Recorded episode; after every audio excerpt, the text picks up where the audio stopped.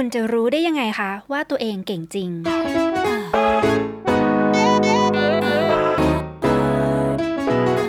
นี่คือวิธีคิดพอดแคสต์ โดยอุมุทิตากิมาคมแดนเบิร์ก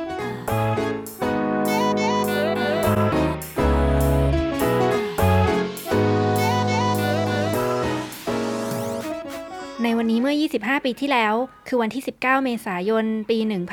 1995 นะคะ มีโจรปล้นธนาคารรายหนึ่งในเมืองพิสเบิร์ก ก่อคดีปล้นกลางวันแสกๆ แถมไม่ใส่หน้ากาก ไม่สวมหมวกปกปิดใบหน้าอะไรทั้งนั้นนะคะ ที่สำคัญก่อนเข้าธนาคารยังไปยื่นหน้าใส่กล้องวงจรปิดทำท่าเย้ยหยันให้เห็นหน้าชัดๆ อีก ตอนตำรวจตามไปเคาะประตูบ้านจับตัวเข้าคุก เจ้าโจรคนนี้งงหนักมากทำความเข้าใจไม่ได้เลยว่าตำรวจรู้ได้ยังไงอะว่าเป็นตัวเองที่เป็นโจร ทั้งๆทที่เขาได้เอาน้ำมะนาว ทาหน้าไว้แล้วก่อนไปปล้นค่ะ สุดท้ายสืบความได้ว่าที่เจ้าโจรลงมือทำการเอาน้ำมะนาวทาหน้าแล้วไปปล้นแบบนั้นนะคะ ไม่ใช่เพราะเป็นคนบ้าหรือว่าเสียสติอะไรเลย แต่เป็นเพราะเพิ่งได้เรียนรู้มาแบบไม่ครบถ้วนว่า น้ำมะนาวมีคุณสมบัติทำเป็นน้ำหมึกล่องหนได้ เขายังบอกกับตำรวจอีกว่า ได้ทำการทดลองเอาน้ำมะนาวทาหน้า แล้วก็ถ่ายรูปตัวเองด้วยกล้องโพลารอยด์แล้วไม่เห็นหน้าตัวเองจริง ๆก็คงจะมีความรู้เรื่องกล้องโพลารอยด์พอๆกันกับเรื่องน้ำมะนาวนะคะ เมื่อข่าวนี้รู้ไปถึงหูอาจารย์วิชาจิตวิทยาที่มหาวิทยาลัยคอร์เนล ชื่ออาจารย์เดวิดดันนิงก็ทำให้อาจารย์รู้สึกสงสัยอยากจะวิจัยหาคำตอบค่ะ ท่านอาจารย์ได้ทำการวิจัยร่วมกับนักศึกษาชื่อจัสตินครูเกอร์ โดยให้ผู้เข้าร่วมวิจัยประเมินความสามารถของตัวเองในด้านต่างๆนะคะ เช่น ความสามารถในด้านไวยากรณ์ไปจนถึงเรื่องมุกตลกค่ะ พบว่าผู้เข้าร่วมวิจัยกลุ่มที่ทำคะแนนได้น้อยมากในแต่ละด้านเนี่ยนะคะ มักจะประเมินไว้ว่าตัวเองน่าจะทำคะแนนได้ติดกลุ่มคะแนนสูงสุด 1 ใน 3 ของคนทั้งหมด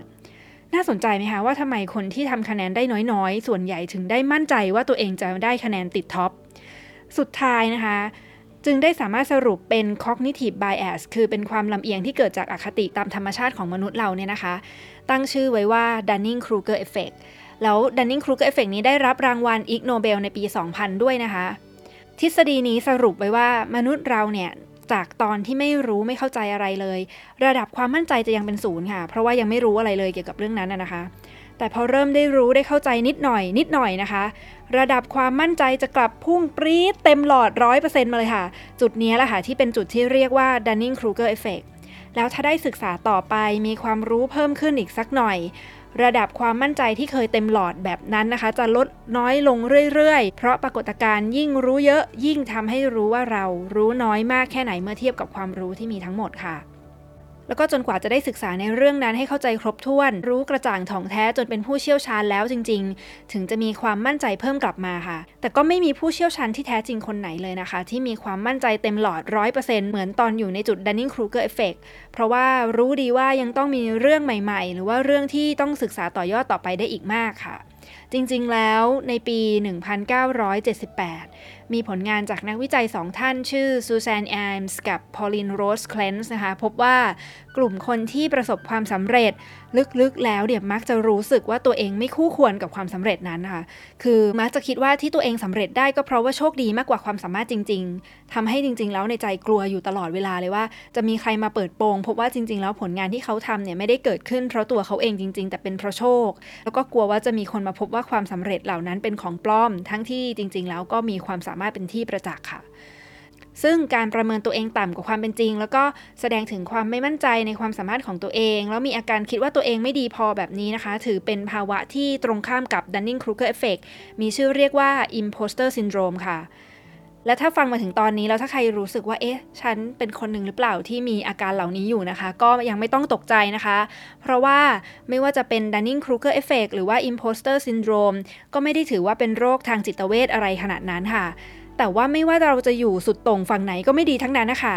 คนที่มี Dunning-Kruger effect ก็มักจะตัดสินใจทำอะไรลงไปโดยรู้เท่าไม่ถึงการได้ง่าย ๆ ค่ะ ซึ่งถ้าเป็นเรื่องที่ส่งผลกับคนอื่นด้วยก็จะสร้างความเดือดร้อนได้ เช่น เรื่องการขับรถแบบที่เป็นอันตรายกับคนอื่นบนท้องถนน ด้วยความรู้เท่าไม่ถึงการของตัวเองนะคะหรือว่าเรื่องการวางแผนกลยุทธ์ให้กับบริษัท หรือเรื่องการออกกฎนโยบายต่างๆสำหรับประเทศด้วยความเข้าใจผิดๆที่เกิดจากความไม่เชี่ยวชาญเป็นต้นค่ะ ส่วนคนที่มี imposter syndrome เนี่ย ก็มักจะทำให้ตัวเองรู้สึกไม่มีค่า นึกว่าตัวเองไม่เก่งจริงอยู่ตลอดเวลา ไม่ว่าจะเคยสร้างผลงานดีๆ มามากแค่ไหนนะคะ ปล่อยไว้นานๆ แบบนี้เนี่ย ก็อาจจะกลายเป็นโรคซึมเศร้าทำให้ท้อแท้กับการใช้ชีวิตไปเลยก็ได้ คุณเชื่อไหมว่าจากผลสำรวจพบว่าคนเก่งๆ เนี่ยนะ มีอาการเป็น imposter syndrome กันเยอะมาก เช่นบรรดากลุ่มคนที่ได้รับรางวัลโนเบล หรือว่า เชอริลแซนเบิร์กนะคะคือคนที่เป็นสาวสวยคนเก่งที่เป็นประธานฝ่ายบริหารปฏิบัติการของ Facebook แล้วก็ดารามากฝีมืออย่างทอมแฮงก์สแล้วก็ทีน่าเฟย์ไปจนถึงสุดยอดนักเทนนิสระดับโลกอย่างเซรีนาวิลเลียมส์และแม้กระทั่งมนุษย์ที่ไปเหยียบดวงจันทร์คนแรกอย่างนิลส์อาร์มสตรองค่ะ เพราะฉะนั้นไม่ว่าคุณจะกำลังอยู่ในภาวะแบบไหน คุณก็ไม่ได้เป็นคนเดียวที่กำลังตกเป็นเหยื่อของอคติตามธรรมชาติเหล่านี้ แล้วข่าวดีก็คือคุณไม่จำเป็นต้องอยู่ในภาวะแบบนั้นไปตลอดนะคะ เพราะทั้งหลักปรัชญาและวิทยาศาสตร์ได้หาคำตอบไว้แล้วว่า ทางออกที่ได้ผลชะงัดนักก็คือ การรักษาสมดุลระหว่างความมั่นใจในตัวเอง และความสามารถที่เรามี ถึงตรงนี้ฟังให้ดีเลยนะคะ เพราะว่ากำลังจะเล่าให้ฟังว่า จะสามารถรักษาสมดุลอย่างที่ว่านั้นได้ยังไง ได้มีนักจิตวิทยาศึกษาและพิสูจน์ไว้ว่า วิธีการที่จะช่วยป้องกันและพาเราให้หลุดพ้นจาก Dunning-Kruger Effect และ Imposter Syndrome ได้ดีที่สุดก็คือ 1. ให้ค้นหาความจริงเกี่ยวกับตัวคุณค่ะ เริ่มทำได้ด้วยการรวบรวมฟีดแบ็ที่จริงใจ เปิดรับความคิดเห็นที่แท้จริงเกี่ยวกับเรื่องนั้นๆ ของคุณนะคะ เช่น การทำ anonymous survey คือการทำแบบสอบถามความคิดเห็นแบบไม่เปิดเผยตัวตนของคนให้ข้อมูลนะคะ หรือโดยวิธีเปิดใจพูดคุย รับฟังความเห็นจากคนที่ไม่หวังผลประโยชน์จากความไม่รู้ตัวเองของคุณค่ะ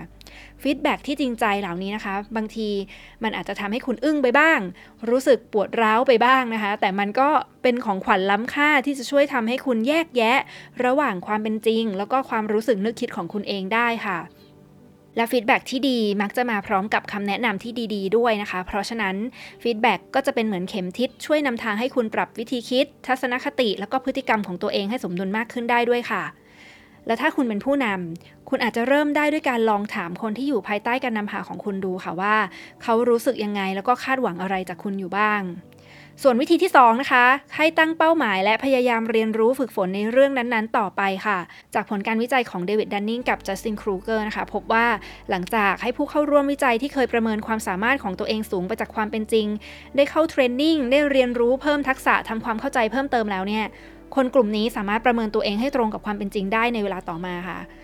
และสำหรับกลุ่มที่นึกว่าตัวเองยังไม่ดีพอ จะสามารถใช้การตั้งเป้าหมาย เพื่อบ่งชี้ให้รู้ตัวได้ว่า นี่นะคือจุดนี้ที่เราพัฒนามาถึงเป้าหมายได้สำเร็จแล้วนะ แล้วก็จะสามารถสร้างความภูมิใจได้ ช่วยลดความหดหู่จากการหมกมุ่นกับความคิดว่าตัวเองยังไม่ดีพอเหล่านั้นค่ะ ในตอนนี้ถ้าคุณกำลังรู้สึกด้อยค่าไม่มั่นใจว่าตัวเองเก่งจริง ให้มองไปที่ฟีดแบ็กแล้วก็หลักฐานผลงานที่คุณทำกับประโยชน์ที่เกิดขึ้นทั้งหมดนะคะ จากนั้นค่อยๆ ตั้งเป้าหมาย แล้วก็ตั้ง milestone ที่ชัดเจนไว้ยึดเหนี่ยว แล้วก็ให้โฟกัสไปที่การบรรลุเป้าหมายเล็ก ๆ อย่างต่อเนื่องมากกว่าคำว่าความสำเร็จที่ยิ่งใหญ่